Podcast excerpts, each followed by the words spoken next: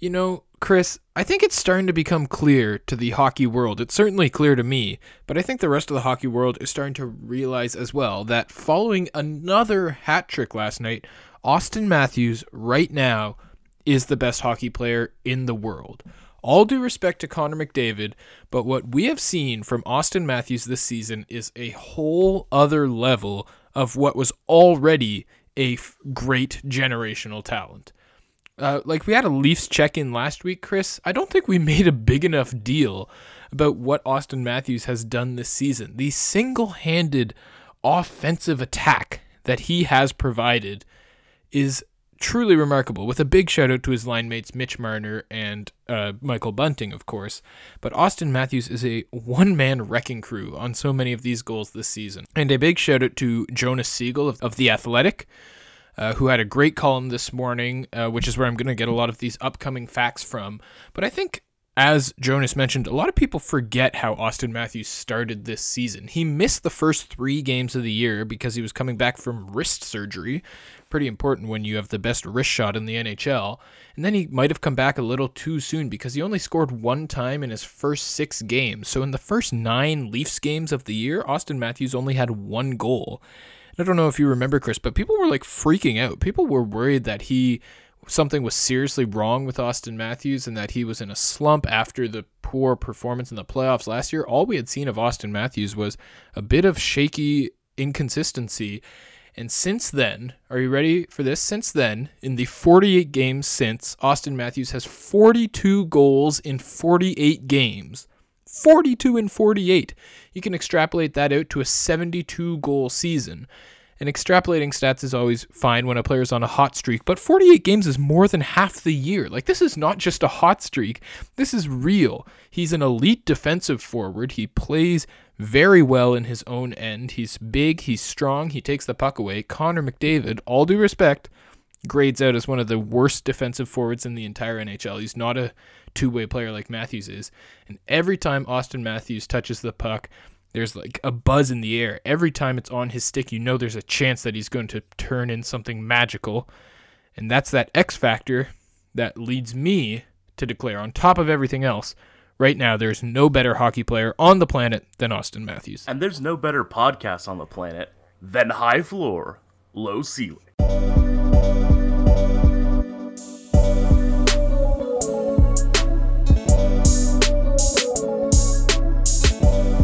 And welcome to High Floor, Low Ceiling, the sports podcast that you are listening to right now. I'm joined by Griffin. How are you today, Griffin? That was a wonderful rant you dropped on us.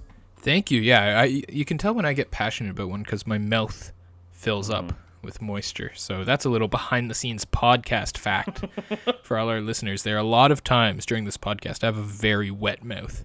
Yeah, it's definitely hard to balance that. Uh, we try and test our moisture levels daily, but it's just hard to maintain that that equilibrium that we search for, the homeostasis, if you will.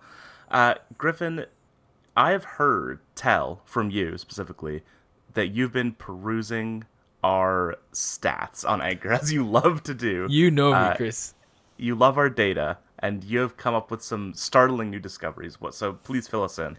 Yes, well, uh, a big shout out to all of our listeners. As always, we really appreciate you guys tuning in to us from all around the world because uh, we, first of all, I want to give an update on our German listener who is still consistent.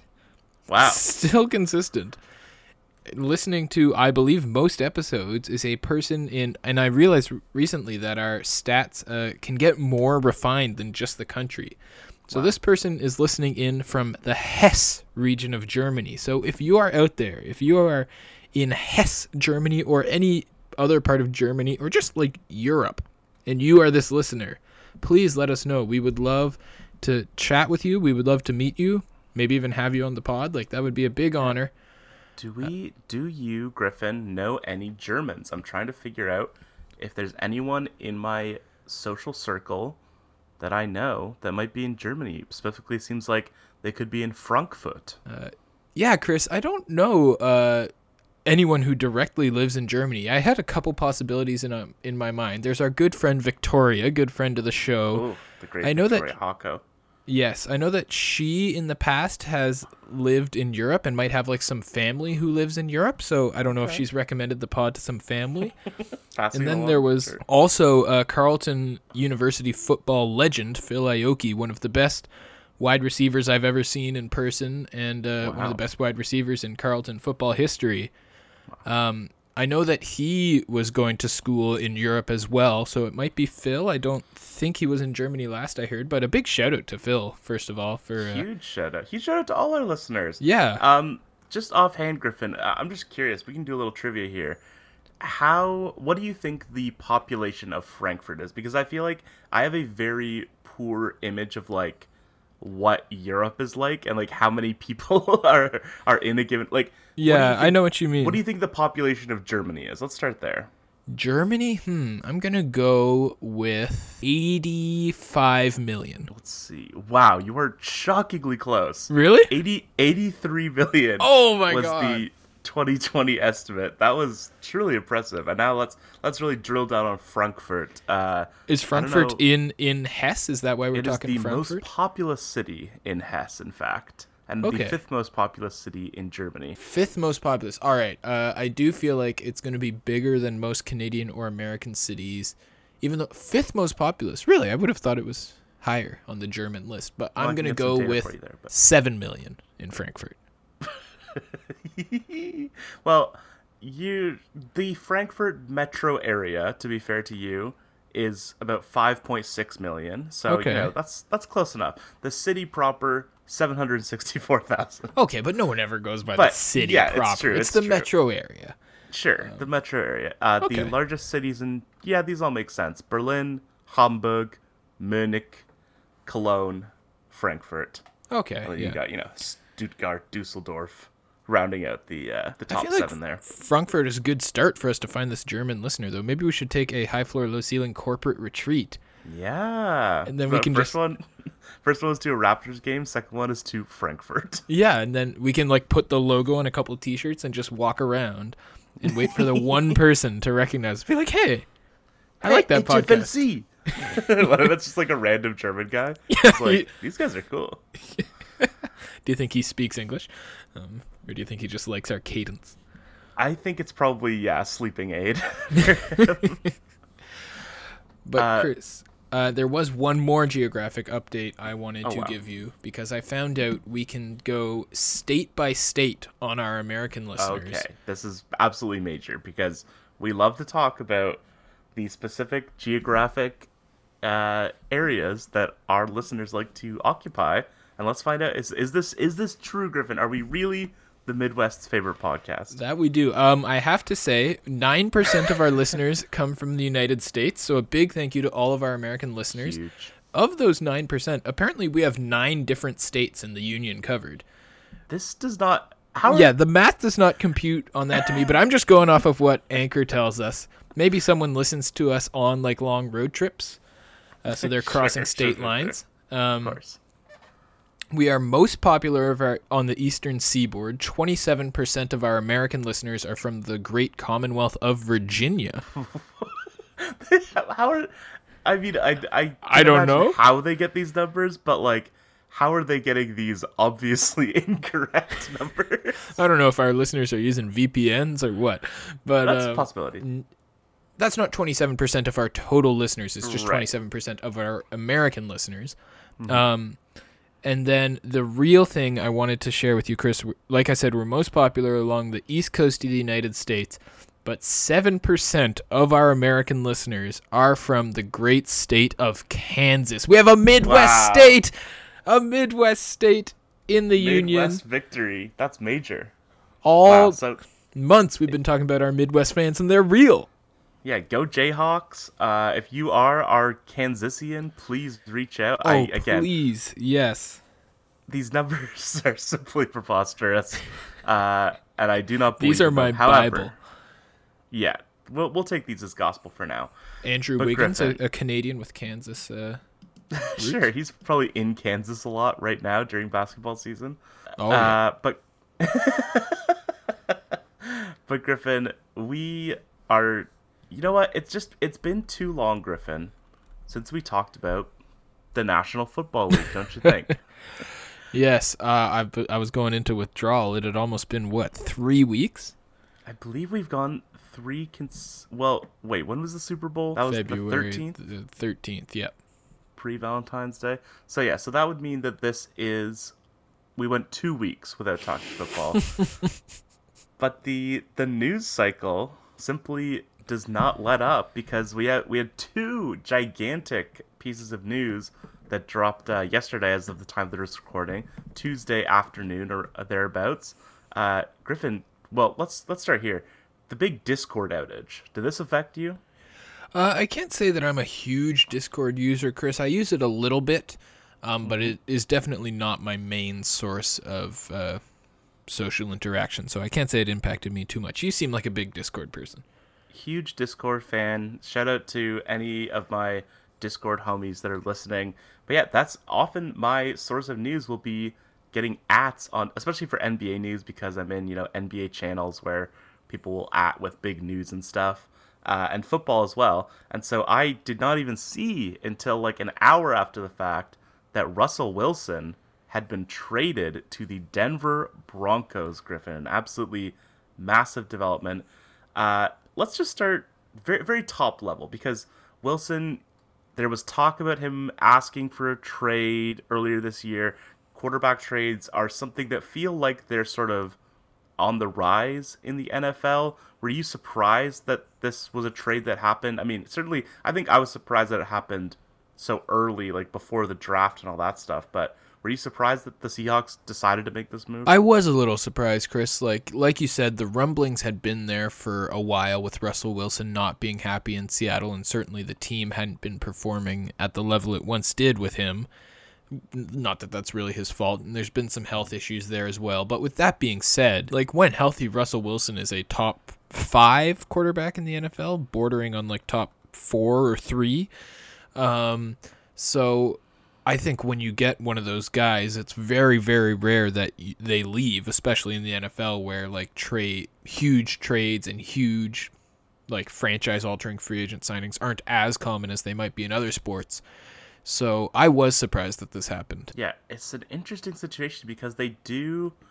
The Seahawks, like, I was sort of looking back because I was like, it feels like they haven't been in the playoffs or, like, you know, haven't been a factor in the playoffs in a while. But, like, even just in 2020, they were 12 and 4. They were in a wild card game. They lost to the Rams. Like, they were, they've been in the mix. Like, they won a playoff game in 2019, and that, you know, that's the only playoff game they've won in five seasons. But that's not an excessively long amount of time to go without a playoff trip. But it just seems like, you know, from the the whole Earl Thomas thing uh, and all that, like it seems like they've just sort of perpetually been a franchise that has sort of like been a little snake bit or just had unfortunate timing. Like they never seem to be able to put everything together and just have like a dominant season like we'd seen them have like you know early 2010s. Yeah, that uh, Legion of Boom defense aged fairly quickly and unfortunately wasn't able to keep the team at that level. And then once Russell Wilson's rookie contract ran, ran out, of course, that he used up a lot more of their salary cap than he had been before when they had been able to afford all those great defenders. It's an interesting sort of philo- I think it's sort of raised a philosophical question about team building. Um, you know, the the trade was two first rounders, two second rounders. Drew Lock, the Denver quarterback, was thrown in, who has you know not really had much of a career so far. Doesn't really project to be a long term starter, probably. Obviously, you know, we'll we'll get to how big of a haul you should be expecting for a player like this. Um, but like just just philosophically, how do you feel about the idea of trading a star quarterback? Like, if you is it are you feeling like if you have that superstar, because you know Wilson has proven himself to be in that tier of he can win you a Super Bowl as the starting quarterback. So, are you just sort of of the mind that you should never let go of that, or how do you land with you know the way that their franchise is sort of shaking out? Um, I mean, yeah, basically, if you have it, star quarter quarterback is the most like hard to find thing maybe in all of sports is a, a really great quarterback. Quarterback's the most pop or most important position in uh, sports, as the old adage goes. So yeah, I think that if you have a Russell Wilson, especially a guy who you like found in like the fifth round of the draft or wherever he was drafted, maybe it was the Third round. and just blossomed into this absolute superstar and is beloved by his city and all that. Like you do whatever it takes to keep him happy and let and hang on to him because even if he ha- even if you have to use like 40% of your salary cap. I don't care. Like Yeah. a quarterback makes a team in the NFL. That's just the fact of the matter, especially in today's NFL. Uh, so I think it's very very surprising to me that they would ever let him go. Yeah, it's it's a tough situation because you do have like I mean, obviously I think San Francisco is probably the premier example of like a team that has been certainly in contention for a Super Bowl in the last few seasons without having like a really great starting quarterback. But by and large, you're right that you have had to have like a very very good like probably elite level. Um, but talking about the haul, I the first thing that this made me think of was the Rams package that they gave up for Matthew Stafford. And then if you think about if you think about um, it's probably safe to say that like Jared Goff was a negative asset in that trade, right? With his contract and the way he'd been playing, like he was worth probably he probably cost more than he earned them in, in the sort of balancing of the scales. And then they gave a third round pick and two first round picks. This, com- if you compare it to that haul, doesn't it seem like the the Seahawks made out pretty well, all things considered? Like you could say that Stafford, you know, he's, he wasn't proven, you, but isn't he somewhere in the neighborhood of a Russell Wilson? Is that am I being too generous to Matthew Stafford? No, I don't think you are. I do think Russell Wilson's better, but Matthew Stafford is certainly an elite quarterback in the NFL as he proved this year. With that being said, I don't I still don't feel like the Seahawks got enough. Two firsts two first round picks is what they gave up to get Jamal Adams, who plays safety, Sure, the the least important position in the NFL. Um, like two first round picks just doesn't seem like that much. I know they got the two seconds as well, but you would think you would want at least three for your franchise icon, the best player to ever put on a Seahawks uniform by some standards. So, I mean, I if I was a Seahawks fan, I would be pretty disappointed in that haul. Yeah, it's a it's it's an interesting situation because I think that as you sort of alluded to a couple of times, I think his status as like the franchise icon does kind of change the calculus a little bit.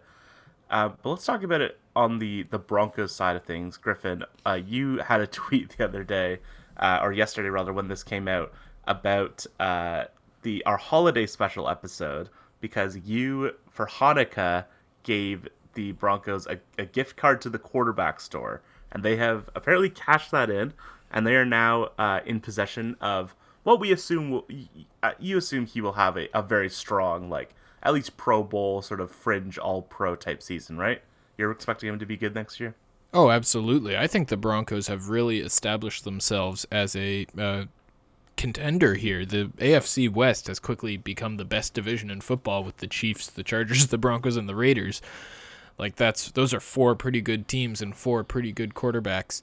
But uh, yeah, the Broncos I think ha- are now able to challenge the. Definitely, I think this makes them better than the Chargers. I don't know about on the level of the Chiefs, but I think they could play them close and certainly like the Broncos to me were a quarterback away and now they just went out and got one of the best. Yeah, they. I mean, their offense. I think their offense is good. Maybe not great. Like they have like a really strong uh, set of wide receivers. Courtland Sutton had a really good year. Jerry Jeudy is usually good. Tim Patrick, and then you know Javonte Williams was sort of. I don't think he quite had the breakout some people were expecting from him last season, but was certainly very good. And then Melvin Gordon, if that's your sort of tandem, then that's certainly uh, enough to do damage at the running back position.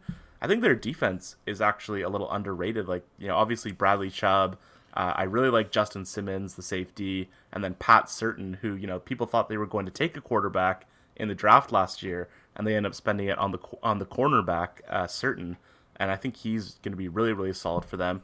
But Griffin, uh, there were rumblings or rumors or somethings that Von Miller might be uh, interested in returning to his old his old stomping grounds at Mile High Field. What do you think about that? Yeah, wouldn't that be great for Denver if they get this nice haul for Von Miller at the deadline and he goes away, he wins a Super Bowl. The Broncos weren't going to make the playoffs anyway, and then he comes right back. You don't lose anything. You just get a bunch of picks and stuff for free. So I would love that for Denver. Uh, like I'm I'm into the Denver Broncos here, and I, I I know that you said you were surprised this happened before the draft, Chris, but I'm a big fan if you're a GM of doing a move like this before the draft because now mm-hmm. you know the future of your team is much more set in stone. You know, okay, I just traded away Noah Fant, who's my good young tight end. Maybe I'll mm-hmm. want to draft a new one now. Like I'm just you have more information at your disposal and you you're more confident in your vision going forward. So I like that they did this before the draft. I think it'll allow them to fill some more holes in their uh, lineup, even though obviously they're now down a couple picks. But I I really like this Broncos team. I'm going to be watching them very closely. Yeah, I feel like for me, and maybe I'm just being a hater, but I'm not completely sold on Russell Wilson. Like he seemed consistently banged up over the last couple of years. Like, I mean, it, it's a and maybe Stafford, like you could say the same thing about him during his last couple of years in Detroit, but it seemed like he was never completely right. Obviously, he's a smaller guy. He's 33 years old. Like they're gonna have him for his age 33 and age 34 seasons. It just seems I don't know. It's it. I don't feel utterly confident that he is going to be like the kind of player that they're probably expecting him to be. Is that unreasonable? I get where you're coming from with the health concerns. He missed all that time with like the broken finger this year, but before that, he had like the Iron Man streak, didn't he? Yeah, and he played yeah. like the most but, games consecutively. Well, yeah, I guess I'm talking less about anything like that, but yeah, I guess I'm talking about less about missed games and more just about like not playing to his absolute best potential where you know he's in he's an all pro guy he's in contention for offensive player of the year or MVP or that kind of thing. That's fair, but I do think that in Seattle like they really didn't use him well. Pete Carroll insisted on trying to be a run first offense without great running backs. They didn't have a good O line. They had DK Metcalf and Tyler Lockett and didn't really ever want to throw it to them. So I do think that uh, the Broncos are going to be more happy to air it out, and I th- I think we're going to see like a sort of rejuvenated Russell Wilson. So maybe maybe something to keep track of. I think that's very valid. We can put an FL, we can put an HFLC point on that, uh, on how the Broncos will do next season. Uh, but Griffin, very quickly because we've already gone longer than we were supposed to on uh, on this NFL talk. But Aaron Rodgers, he allegedly, maybe or maybe not, will be coming back to Green Bay. He had a tweet that was saying the contract figure was not an accurate number. I believe the quoted figure was four years, 200 million, and he said that was not correct. Uh, so, you know, after all the drama, Griffin, after spending, what, six weeks plus of our lives talking about Aaron Rodgers and what he was going to do, he is, uh, he's back, baby. Aren't you excited? Yeah, he confirmed that uh, he the figure might not be correct, but he said he would would be staying with the Packers. Right. So all that for nothing.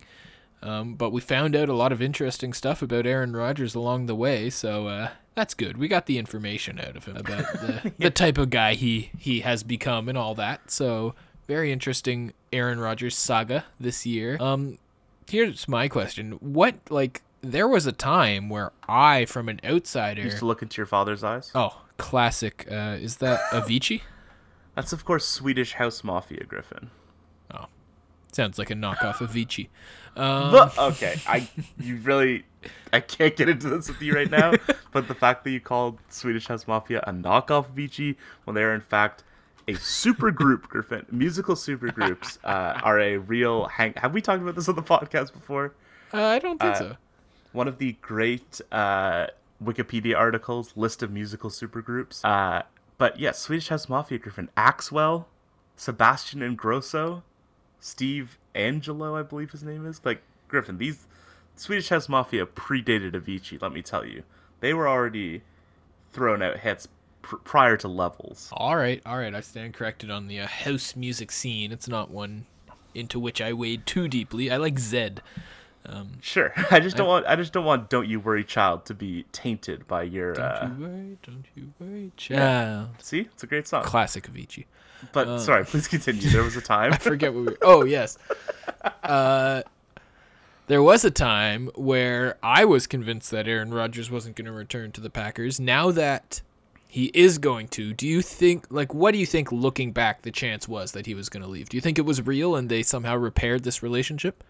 I was honestly very surprised that they re- that they he is coming back or that they re-signed him or that they did whatever they were going to do with him.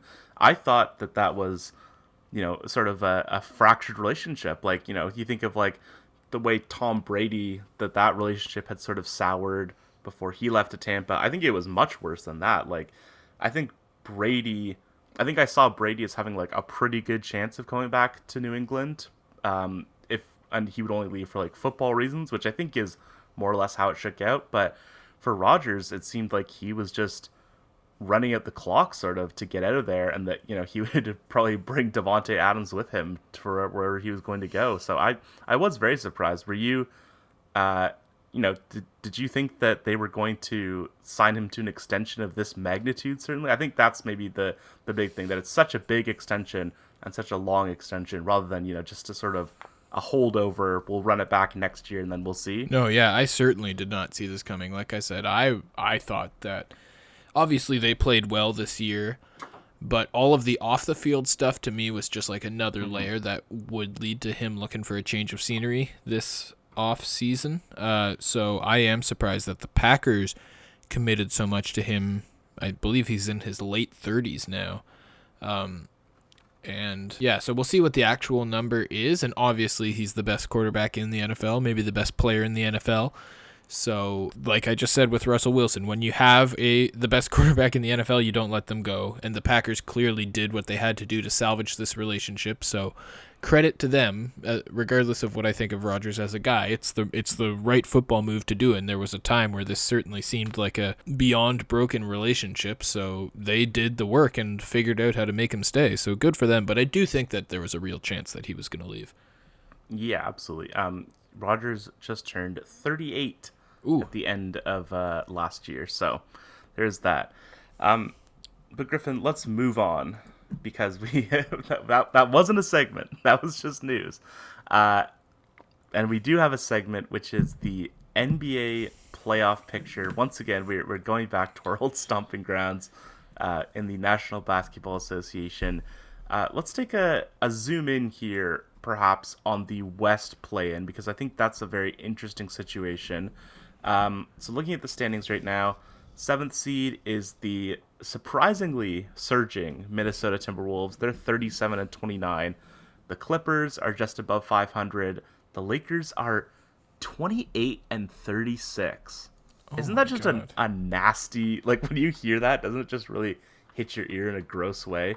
28 and 36. I don't know, let me see what that projects to over a that's that projects to a 36 win season. Oh. So like just a bad, bad basketball team. And then Port and then uh, the Pelicans rather are kind of creeping up behind.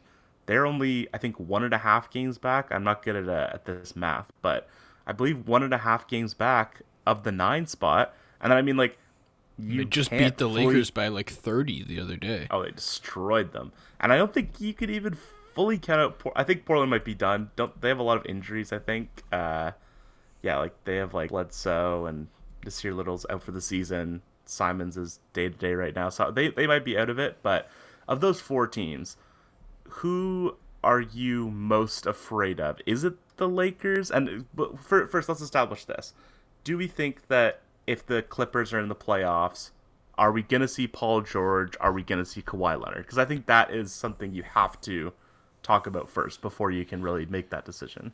Yeah, it's funny that the Timberwolves are sort of fully healthy and have had this nice year, and then the Clippers, Lakers, and Pelicans have all been without either their best player or, in the case of the Lakers, their close second best player for like basically the entire season.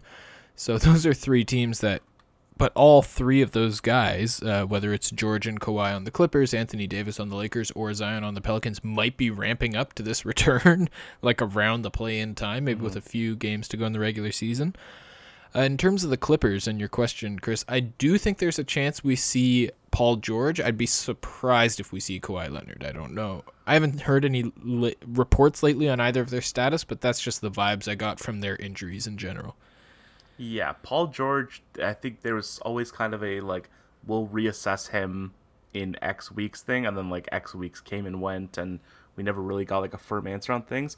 I I may have said this on the podcast, but I've always felt like Kawhi, regardless of how they do this year, I don't think we will see him. Um, Yeah. There was a, a small tidbit that I saw. There was like a deleted Instagram video of uh, a one of the Clippers players. I'm trying to remember who, but one of the Clippers players getting some shots up, and then you saw Kawhi Leonard in the background also getting shots up. So that was a whole thing. Really? Yeah, so that was like a, a a little element of mystery to it. But I do, I think I am in agreement that we will not see him. Um, but you, you, you make a good point that Zion Williamson is also weirdly in the mix here. I haven't even really thought about him much lately because he has managed to sort of shift a, back out of the, the limelight a little bit, even though he does seem like he's closer to returning than he has been. Do you are you are you expecting him to be back like for the playoffs or anything like that?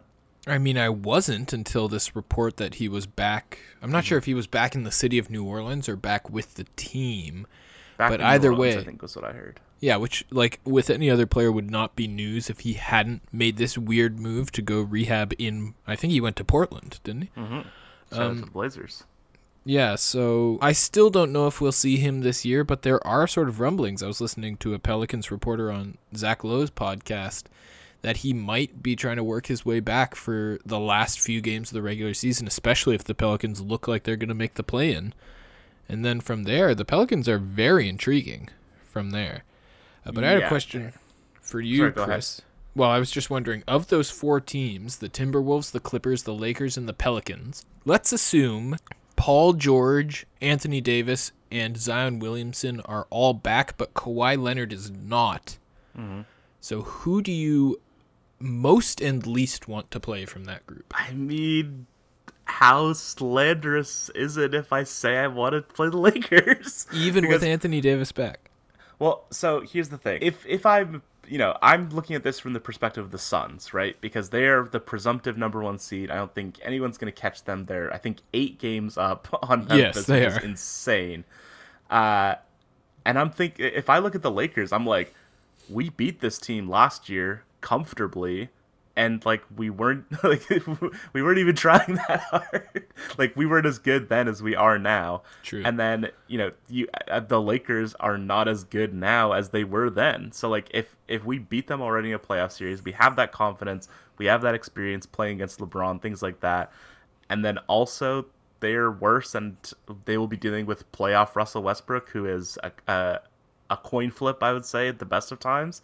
Then I'm kind of leaning towards them because like you know, if you look at and like maybe it's Minnesota just because they don't really have that experience, but like Karl-Anthony Towns has been so good this year. Like offensively, I think he is a better weapon than any of the other teams. Even, you know, Paul George or Zion Williamson, I think he is the number one guy I would be scared of. So I almost feel like it's the Lakers, especially considering how good the Pelicans have been lately and that they have the chance to get Zion back. I guess since they are still like they're still a below average offense, they're still a below average defense, so maybe that's where you go, but I don't know. Like I, I would if if I go with the Lakers, I guess I'm reducing the number of variables to some extent. Although LeBron James is still like the ultimate variable, I guess. Yeah, well, that's my thing is that, like, the Lakers, I know that all season they have been proving that they really are this bad, but they can't be this bad. Well, that's the thing. It's like that's what I keep hearing in my head, especially if they get Anthony Davis back and get him a few games to wrap up, and then LeBron James in the playoffs, like, he's going to be pissed. So I just, I, I realize that they might still be bad, but it's a gamble that I think I don't want to take when I feel like I have easier options in the Timberwolves and the Clippers. Uh, so I think I would probably pick the Timberwolves. As good as Karl-Anthony Towns is, they're still young. Uh, they're and just maybe it's just a vibes thing, but I mean, or maybe the Clippers Yeah. because Paul George is the worst of like the four best players. But then it's like, how can you pick the Clippers what after last season? like, you never, ever, ever would have in a million years picked the Clippers to win against Utah or to put win two games against Phoenix, and then they pull it out. Like they are they're weirdly like a team that overperforms. And i feel like like i mean realistically let's be honest. If i'm phoenix i'm not afraid of any of these teams. No, Like, not even close. i'm ready to stomp them. But the last thing here the the top of the east is very much in play weirdly in play for like the top six seeds basically. I mean you know people have sort of been counting cleveland out all year i don't think the first seed is in the cards for them um, and sort of by extension, you know, they're only one game behind Boston and Chicago. So like, if they if you're saying Cleveland's out of the mix, then you kind of have to say that Chicago and Boston could be out of the mix as well.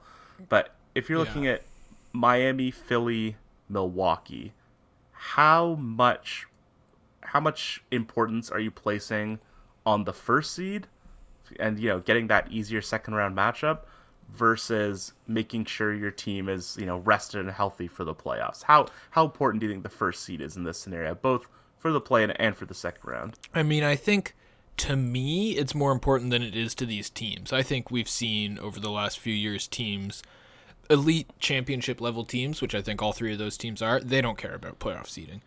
They don't care about matchups. I mean, they'll they'll maybe maneuver a bit to try to avoid a bad first round matchup or something, but in in the end, I think that they these elite playoff teams in the NBA the last few years have sort of had the mentality of the, they'll beat anyone in front of them. With that being said, I think in the East this year, the first seed is a big deal for two reasons.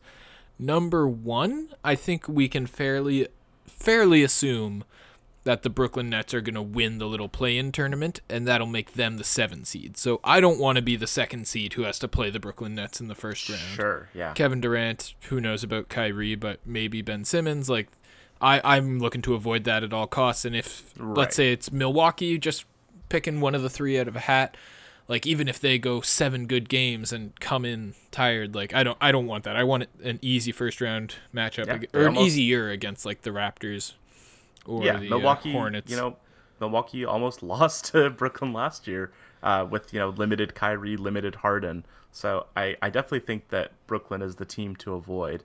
Um, just from a Raptors perspective, you know, obviously they have not been doing well lately. I think they're like two and five in their last seven or something like that.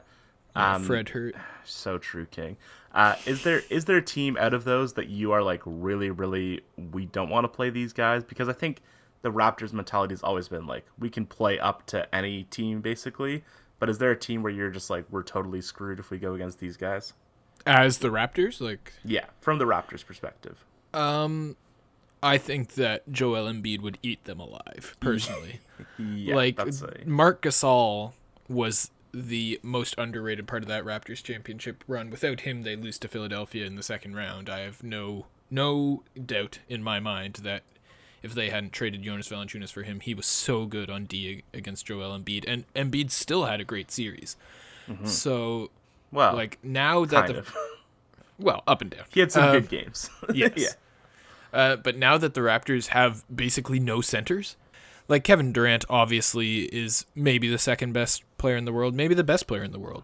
So you're avoiding him when you can, but I think that matchup wise, the Raptors can throw Pascal at him, they can throw OG at him, they can throw Scotty at him, they can throw Thaddeus at him. They've got those lengthy guys who can at least bother Kevin Durant. No one's going to stop him, but they can give him a lot of looks. Um, and then Milwaukee, sort of the same thing with Giannis, obviously, and they've proven different Giannis than it was two years ago. But Nick Nurse figured out Giannis, and then Giannis countered. But I think that Joel Embiid, there's just there's no one on the Raptors who would be able to stop him. And Fred and Gary Trent can stay in front of James Harden probably, but Embiid would feast. So that's the team I'm trying to avoid if I'm the Raptors. I mean, you're going to be in the play-in tournament, so you don't really get that luxury but that's the team I'm hoping that I don't have to match up with. Because I do think that the Raptors can make a competitive series out of anyone, but uh, yeah, I think that um, Embiid factor is just too much to overcome. Yeah, certainly not a uh, not not a sure thing by any stretch. I think with the way they're playing right now, that they will, you know, be be in the playoffs even. So we'll have to uh, we'll have to see how that shakes out. Uh, we are going to take a quick break, and we'll be back with some more HFLC and some breaking news right after this. And welcome back to uh, top floor, low ceiling. Uh, that That's nice. I was I was trying to do a bit of a uh, Bradley Cooper in Stars Born, but I think I shifted a little into a Sam Elliott Stars Born. Uh, Can't go wrong with a Sam Elliott. well, have you, did you see his recent comments that he made? No, what, about, what did uh, he say? About, about Power of the Dog, saying he didn't like it because of its homosexual undertones, and what does Jane Campion know about the American West? Really? Uh, so some, yeah, some questionable stuff coming out from Sam Elliott. So uh, that's that's surprising. All right, Sam. then let's. I'm cutting all of this. no, no, keep it in. Uh, some some questionable comments from Sam Elliott, uh, but you know, hopefully he can educate himself. Uh, Griffin, we teased some breaking news, which of course will no longer be breaking uh, when the episode comes out. But Carson Wentz has officially been traded to the Washington Commanders. Uh, a a strange trade. Uh, the Commanders getting Wentz and a second rounder. They're swapping second rounders with the Colts, and then also giving up two third round picks, one of which could become a second if you know Wentz has always has had that uh, number of downs played threshold for uh, for a couple seasons now. This is a strange move. um, I'm surprised the Commanders made this move. I guess for the Colts it makes more sense. They're basically like punting on Wentz and diving back into the quarterback uh, pool, right? Yeah, but yeah, is this the best Washington could do in the quarterback pool? I mean, there's no obvious quarterback in the draft this year, and now that Rodgers and Wilson are both uh, taken care of, I guess. Yeah, I mean, maybe it is the best they could do. Are there any other quarterbacks who are supposed to be on the move this offseason? I don't really think so. Yeah, I mean, like, like you could talk about Baker Mayfield, you could talk about Matt True. Ryan. Like, there are guys who are sort of like not, not he's out of here in the way that like Jimmy Garoppolo is, but certainly in the mix. Yeah, and I think Wentz uh, is better than Matt Ryan, so I think this is Really? okay for the Commanders. I mean, I know he struggled with the Colts a bit this year, but what the hell's Matt Ryan done lately? I guess so. I mean, like, really, like They're both guys are- mediocre. yeah, I wouldn't really be giving up draft capital for e- either of those guys. So maybe uh, we'll have to see how things shake out for for both these teams, really. Because if the Colts end up trading significant amounts of capital for Jimmy Garoppolo, then they could have they could come out losers in this as well. Uh, but we'll see on that. Griffin, we're turning away from the uh, sports that we cover extensively, and we're instead turning to some little corners of the sporting world. We are going to do one of our favorite things, just to have a draft. Uh, we're going to be drafting some obscure sports, Griffin. Uh, some sports that we've always wanted to check out that we haven't gotten around to. Uh, you have created an interesting stipulation here, and we will have to discuss uh, maybe some of my selections here. But you you you made it clear that you wanted truly obscure sports, not just sports that might be popular elsewhere, but uh, but are not common here, right? Yeah, well, I mean, like they can be popular some places, but I, I just wanted to avoid like basically soccer and cricket. I wanted to take off the table. That that I- was basically what I had in mind. Aside from that, I think most things will be on the table, and we'll put it up for discussion. Okay, Um, I can accept that. And uh, and would you like to flip a coin for the first pick? Because you, you know, just to a little bit of inside baseball. Sometimes we reveal our selections to each other beforehand so that we don't have overlap. This time, I feel like this could be competitive, and so I have I have my draft board here, and I would really like the first pick. Uh, so know shall what? we flip for it? I won the uh, winter activities draft, so I'm willing to give true. you. Uh, the poll said it was true. Um, so I'm lied. willing to give you the first overall pick because it seems it seems important to you, It's and I, I'm more ambiguous about my board. I think I've got a lot of good Okay. options here.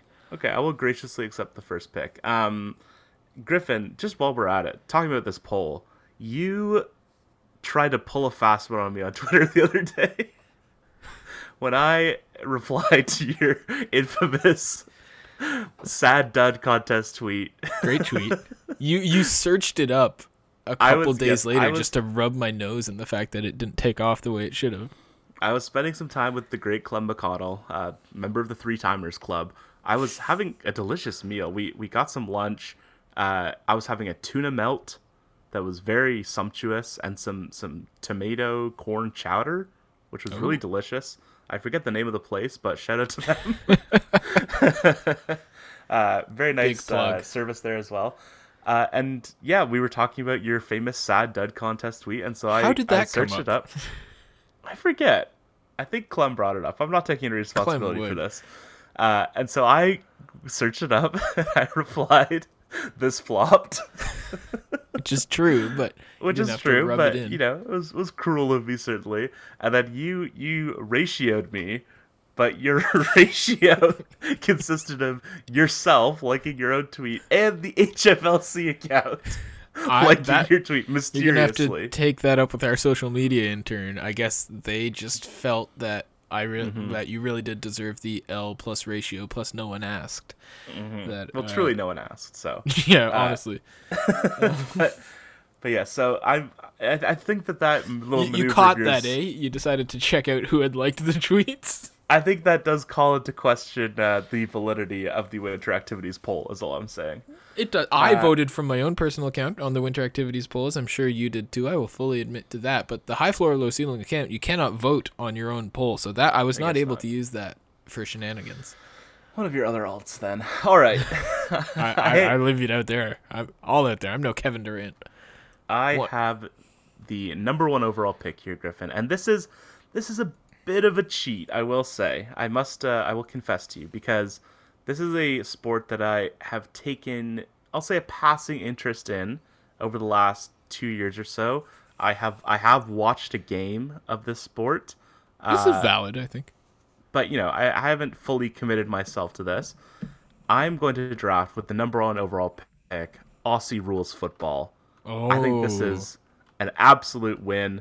Um, if you haven't watched the game, Griffin, it's sort of it's like a football rugby hybrid. There's a lot of kicking, uh, which is, Of the is ball or of surprisingly fun of the ball. Uh, but it's like action kicking, like people like scoop the ball and it's like, oh, we gotta kick it. Uh, Can you say that as an Aussie rules football player would say it? we gotta we gotta kick it. You, uh, I'm not gonna say that word, but you know, we're an Australian people like They love say. that word. Um, but yeah, this is uh, I, I watched the final, the uh, I forget who was playing, but I watched the final of it. I think last year might have been 2020, but uh, a very entertaining sport. Uh, a lot of movement, a lot of uh, you know thing balls going through hoops, and like there's like sort of a triangle of poles, and which side you kick it into matters for some reason. I'm still not totally clear on the rules, even though I did watch a game. But a very exciting sport, an action packed sport. Obviously, Australian vibes are automatically good vibes. I feel great about this pick. You know, I definitely agree with you about the Australian vibes, and I love that pick. If you had said rugby, I would have sort of challenged you on the on the obscurity of the sport, but I think Aussie rules football is perfectly obscure, and it seems like a lot of fun. I've caught like a brief glimpse of matches once. I went to my the like on campus bar at Carleton University to watch a Carleton Ravens basketball game. They were playing in the U Sports Final Eight tournament. Um, in like Halifax. And so I was like, oh, I'm going to go to watch the game. And I went to the game, and all of the TVs were tuned to Aussie Rules football instead of the own school's game. So I think that that's a whole thing about the problems of U Sports in its own right. Sure. But uh, I did watch a bit of Aussie Rules football that time, and before I got them to change the channel, and it did seem like a lot of fun. So I I applaud that pick. That seems like a great pick. Yeah. Season is also uh, starting up next week, and I already I have already selected my team. I'll be a supporter of uh, of Geelong, uh, G E E L O N G Griffin Geelong. The Cats, I believe, are are there. Uh, Is that is that a place in Australia? Like, does it follow North American naming conventions, or is it more like a esports yes, type thing? Geelong is a city in Australia. It's a port city in Victoria. I mean, I'm looking at a beautiful photo of the waterfront here. Um, I'm feeling great about my pick of Geelong as well as my pick of Aussie rules football. But uh, please, Griffin, give me your number one pick. I mean, hey, I might maybe we could watch a game of that together. That sounds fun. I've got family friends from Australia, so uh, I might have to just confirm which city they're from, and that'll influence the team that I pick. But I will Sure, get back sure, to you on that. Um, I just want to address an elephant in the room, Chris. Some people might expect me to take darts in this draft. I didn't think it was quite obscure enough. Um, and also, I just like watching darts now. is not the same as it would have been in the past because obviously no one will ever live up to the legacy Mm, of the yeah. great, the unprecedented Eric Bristow. Huh? I'm just kidding. You know I'm talking Phil Taylor, Chris. No, Eric Bristow can't hold a candle to Phil Taylor. Never. I, I saw him ranked as the fourth best darts player of all time, which is just like get the hell out of here with that weak nonsense. Side note, I'm wagging my finger. What? uh, Eric Bristow passed away in 2018. I just Oh want to give a very, a very solemn My God. rest in peace to Eric Bristow. Thank you for Why your was that your contribution. pick? You could have picked a living dartsman. Thank you for your contribution to the great. Uh, I had to pick someone who was retired. I think number two and three are both still active. Um, Okay. Um, I, I will say, I To the if great you did want to game pick darts. darts, I would be okay with it. I have some picks that I think are on the level of darts, and maybe I will be challenged on that, but we'll see. Okay, well, I, I did have other. We'll we'll leave it off the board. Um, my first pick, I am going to go with. I believe the world championship of it is called the World Indoor Bowls Championship, but really it's lawn bowling. They do it on like a non-grass surface, but I'm going with lawn bowling as my first pick. Uh, I, it's a great game to play when you're camping or when you're looking for something to do with your friends in the park. And on top of that, you may have seen that viral shot a couple years ago at the World Indoor Bowls Championship, Chris, where the guy has six inches. He literally has the width of a ball to put it through and like hits it perfectly. you you'd recognize it if you saw it. It went viral at the time. But I saw that and I was like, damn, this seems like a really fun sport. So with my first pick, I'm going with indoor lawn bowling. Wow, you have you've drastically shifted my paradigm. I will say on what uh, an obscure sport can be considered. Uh, I feel like I have picked sports that you know more or less have a following. Well, no, Uh, I, I just one th- one other thing I want to say. Another thing that appealed to me about the World Indoor Bowls Championship is I looked up that shot in preparation for this to figure out what the sport was called, if they called it lawn bowling or something else. And like they've got the guys mic'd up, and he's like, "Oh, it's a window of about six inches." As his teammates going to shoot, and he's like, "So you can hit that," and then the team like like takes a step back and just like chuckles, and then the entire crowd laughs. It's like it's kind of like watching a play, but they cut to a shot of the crowd laughing. It is literally like watching a play. well, it's just like like you can hear everything they're saying. It's like a community experience. Like you can't Sure, sure, laugh sure, at a joke that Vladimir Guerrero Jr. makes to Bo Bichette. Um, but they cut to a shot of the crowd laughing, and there are probably like at least twenty five people in this shot. Not a single one of them under the age of eighty. So I feel like if I went to a game, I would just be like beloved. Everyone would be like, "Oh my god, this mm. young person is here to enjoy our sport." So I think that would be great vibes. That's another reason I took indoor bowls. Interesting. Very, very interesting. Okay. Well, I will sort of move in that similar space. And again, this is a maybe I have chosen less obscure sports than you, maybe not. But with my number two pick, I'm also going to keep it in the indoor ball sports realm. And I'm going to select snooker. Uh, I'll, of I'll accept course, that. the the famous Q. You know, it's a, it's a pool table. It's played on a pool table. Uh, there are a bunch of balls.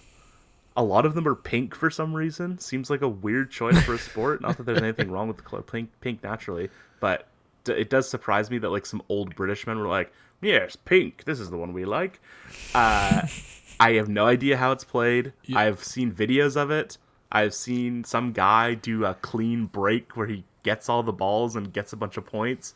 Have no idea how it works. I believe balls are worth certain amounts of points. Uh, but snooker, I'm gonna figure out the rules of snooker. Everyone who plays it like wears a vest. I'm pretty sure, is what I recall. Is that true? Yeah, like if you look at videos, like they're all wear like they all look like waiters. Is that for style or for like because it helps? I can't imagine that it helps. Uh, So it's like a look- thing where like you have to wear all white at Wimbledon if you're playing snooker. You have to wear a vest. I think it is like it's a classic British like show some decorum. I think probably snooker is like the upperclassman's darts, which you know maybe that's uh I really thought you would say the upperclassman's pool. sure, sure. Uh, you know that's arguably true, but uh, but yeah, we'll see. Wow, here is I'm just looking at pictures of people playing snooker, and they all they all appear to be either wearing leather jackets or waiters vests. so Well, I'm with you, Chris, in that I have never once been able to understand the rules of snooker and seeing it like in bars o- over the corner with no sound on. But um, I'm I'm curious to see what you find out. Please report back. Uh, with my second pick, I'm happy that I was able to get this one in the second. This might be a little not obscure enough. Like they play it in the Olympics, so I don't know if that's like a good dividing line. But I'm gonna I'm gonna try. I'm gonna see if you accept it. I'm gonna try for European handball. I think that is a terrific pick, Griffin. I think maybe we underrate how popular uh, handball is. I think it's just called handball. I think maybe Maybe we call is it a, European a moniker, yeah, added by North Americans. But yeah, European handball. I think that's a solid pick. I think it is weirdly popular. Like it's, I feel like it's like the basketball of Europe. I guess basketball is kind of the basketball yeah, of Europe at basketball's this point. pretty But like, popular in Europe. if you go back like 50 years because you know europe's been around way longer than north america so Mm-hmm. i feel like handball was like the basketball to soccer's football Okay. I Mm-hmm. love handball.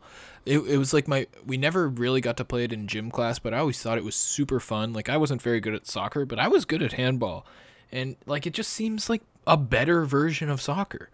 Like it's the same simple setup where it's just a ball, get it in the goal, but you can use your hands instead of your feet, which just makes it more fun. Um, so I think handball is just a better version of soccer, and I'm really looking forward to to uh, getting to watch some. i think that's a terrific pick do you, is there do you know anything about is there a league is there like a Euro I assume Cup? there's got to be some sort of like European championship. I know that like I believe you can only take a certain number of steps when you have the ball. Um, Sure. and that there's like a crease that like you can't shoot inside the crease or something. Sure. Kind of like lacrosse. Oh, that's another one that I almost put on my list, but is pretty popular here in Canada. is Yeah, yeah, indoor box lacrosse, like the Toronto Rock. yeah so much fun to watch. Yeah, that's a that that would be off the table for sure. Although I did also look at it and was like, that would be a good one. Um, so are you are you gonna be more club teams or international play? Is my last question for you. Uh, just in general, when I'm sort of starting to get into something new, I do tend to lean international. I feel like it's easier to get into a sport when you're watching international teams. I think that's totally true. I think the World Cup is like you know very very easy to get into. Um, with my final pick, Griffin, this is this is an interesting one because I don't know the format that this takes uh, professionally. I've seen you know I've seen obviously some older uh, representations of the professional version of this sport. Uh, I've seen, I think, some newer ones, but I haven't really been clear on the format or the scoring or anything like that. But, and t- again, tell me if this is too mainstream. I'm going to select skateboarding with my third round pick. No, like And- X Games sort of. Well, that's Tony the thing. Hawk. It's like, does the X Games still exist? Like, are Oh, we yeah, still yeah. doing the? Are we still doing the big vert? Um, but then like I've also seen like there's like street skating sort of competitions where you're like doing tricks and stuff, and that's like being scored. That I think that is maybe more what uh where my interest is is uh taking me because like a because skate, like like at the Olympics they had like the skate park and yeah, like, Right. people would get scores. Right, yeah, because just because like the big vert and the half pipe and that stuff, that was mainstream at one point, like for a brief period in like the '90s and 2000s. So I'll, I'll take that off the table and I'll just be looking at like street skating. And I feel like Nyjah Huston is a name that I hear a lot. Don't know anything about the guy. I'm sure he's cool, uh, and so I'll be I'll be looking into him and seeing what his deal is uh, on the skateboarding scene. Yeah, one thing that I want you to report back to me on. I remember when we watched when like I watched it in the Olympics. Like I feel like both men's and women's like the average age of the competitor was like 16. Oh yeah, yeah. There was like a 13 year old from America. Who I think won a medal. Um I think that's true. so skateboarding, a young person's sport. That's a great pick, Chris. Uh personally Yeah, I maybe don't a better love pick for you since you're such a young person. But True, true. Yeah, you're gonna be you're gonna show up the skate park. Everyone's gonna identify you as an old an oldie right away, an old fogey. Um, but I don't personally love sports with judges. Uh, I find those a little harder to get into, but Sure, I do sure, like sure. them during the Olympics. Uh, for my final pick, Chris, I'm taking us across the globe to a sport that is popular in Southeast Asia. I'm sure I'm not fully pronouncing this correctly, but I believe I it know is called. Sepak Takraw. We might have read the same article. Um, no, no, please continue. uh, Sepak Takraw It's basically volleyball, but you only play with your feet. Ooh, I've wow, I feel like I've images of this and- s- seen clips of like crazy rallies on like some like wide world sports type of thing, but this is something that I watched a couple clips of, and the athleticism on display is unbelievable. So I'm really looking forward to getting to check out some Sepak top Takraw. I'm going to do some more research, and I'm sure I'll come to our listeners with some uh, YouTube recommendations. Yeah, the national sport of Malaysia. This looks very fascinating. I thought you were going to go. Uh, well, Highlight is another. Uh, I feel like Southeast Asia. I feel like Southeast Asia really has some strong uh, sports. Are you familiar with kabaddi, Griffin? No, that one I don't know. Uh, so I'll, I'll give you a quick overview because I'll just read straight from Wikipedia here. It's it's an ancient Indian sport in origin.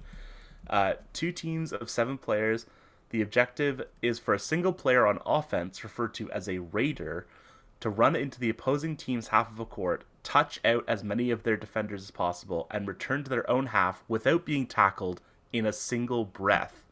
And my understanding, what an they- odd wrinkle. maybe it's different in uh, in the modern parlance, but my understanding is that in order to prove that you are not uh, taking a breath, you must continually say kabaddi, kabaddi, kabaddi, kabaddi, kabaddi as you Oh. are trying to tag your your opponents. In order I feel like I might have that you're- played this You're not breathing. in like gym class as a kid or something like it is that. a. It does feel like a real gym class sport. You know, minus the tackling, of course. But I mean that Yeah. the tackle. Once you get that into the equation, so like you're trying not to get tagged, but you're also trying to get ta- to tackle your the raider. This sounds really good. I'm, I'm gonna add this to my list of things to check out. Like That'll be a shared one. yeah, Uh, we might turn so- this into a kabaddi podcast. a Kapati. Uh, so that is our draft. Uh, some uh, two strong slates, I think. Uh, on my side, you have Aussie rules football, you have snooker, and you have skateboarding. Honorable mention to uh, World Chase Tag. Oh um, yeah, I considered throwing in there. Uh, and then Griffin has indoor bowls, European handball, and Sepak Takraw. Some some great choices, I think Yeah. here. a lot of honorable mentions to give out too. Like what's that thing where they used to play basketball but the court had trampolines on it? I think it was called like slam ball. Yeah, wasn't that? Isn't that the movie BASEketball? Also? No, that's a combination of baseball and basketball. That's a great movie. We should talk about that on the pod one day. yeah. See I how was well all we, South Park comedy ages. Yeah, we haven't uh, we, we didn't do a movie corner today, but yeah, we were we were packed, so we'll we'll come Yeah. back to it. Apparently, uh, I'm just looking up slam ball now. Apparently, the neutrality of the Wikipedia article is disputed. Oh, geez, So- some bi- some heavy bias coming into the slam yeah, so ball try and article. try and find some unbiased sources when you do your slam ball research, folks. But that is going to do it for today's episode. we ran a little long today, having too much fun. Uh, but of course, you can always you know check out our old episodes. Follow us uh, on Spotify or wherever you do that. Uh, give us five stars on Apple Podcasts, etc. Um, follow us at HFLC Podcast on Twitter, on Instagram, on TikTok. We got all the platforms for your viewing pleasure. Uh, you can follow Griffin at Griffin Porter 97. You can follow myself at Chow Sun Jan.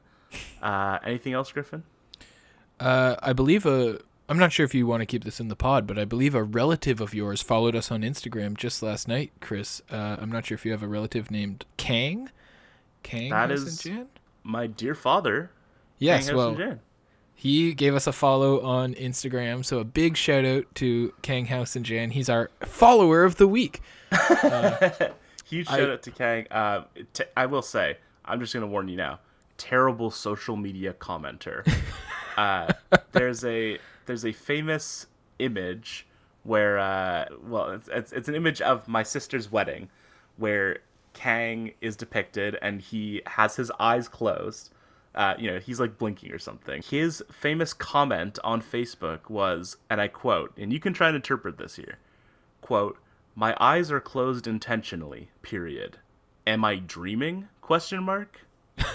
That's philosoph- philosophical. philosophical. Um, I, I- like that. Kang seems very wise. And whenever, like, we're always like, what does this mean? this is crazy. And then he's always just like, oh, well, you know, it's like uh, my eyes were closed. Well, I did take a scroll through Kang's Instagram. He he's got some beautiful photos up there. I scrolled down until I could find one of you to try and figure out if this was a coincidence that we had a follower with the last name Housen Jan, or if it was in fact a relative of yours. And I found a beautiful photo of your family. It was a candid, I believe it might have been from a Christmas or something like that. Yeah. Uh, it was my first look at many members of the House and Jan family. They look absolutely lovely. Someday I hope to meet them. But that was I'm a sure really we'll- big shout out to Kang. huge shout out. I'm sure we'll have you around for supper sometime. Uh, that's going to do it for today's episode. Until next time, for Griffin and myself, keep your floors high and your ceilings low.